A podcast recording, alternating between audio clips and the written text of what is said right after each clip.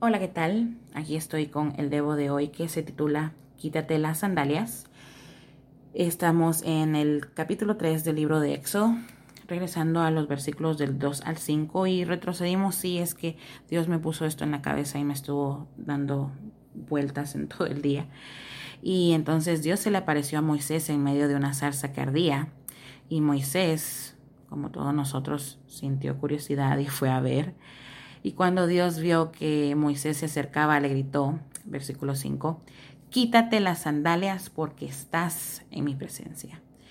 Y no, no voy a hablar de ropa, solo quiero profundizar en qué significa quitarse las sandalias. Y es que Dios hizo énfasis en que Moisés estaba en su presencia. Y es que hay veces que nosotros se nos olvida respetar la presencia de Dios.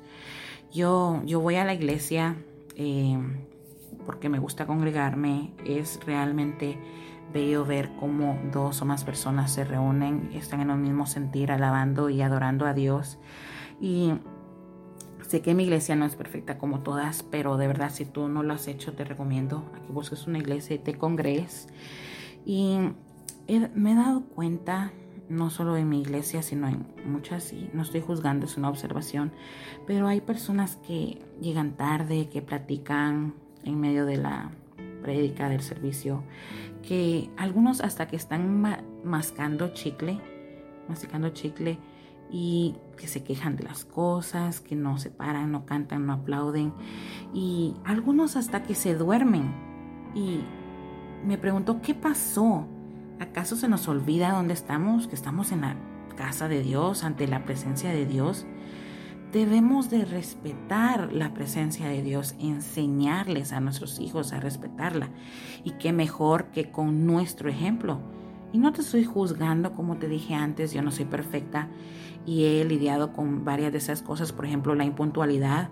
Un día mi esposo me dijo que qué irónico era que yo corriera para ir puntual a la cita con un doctor y no a la iglesia. Y desde ahí, como dijo una mi amiga mexicana, me cayó el 20.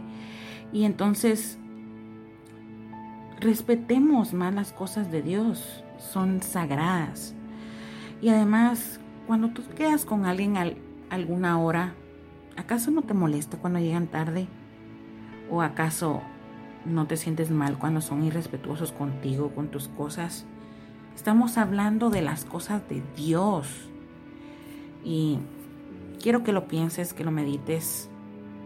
Y espero verte a la próxima. Dios te bendiga. Chao.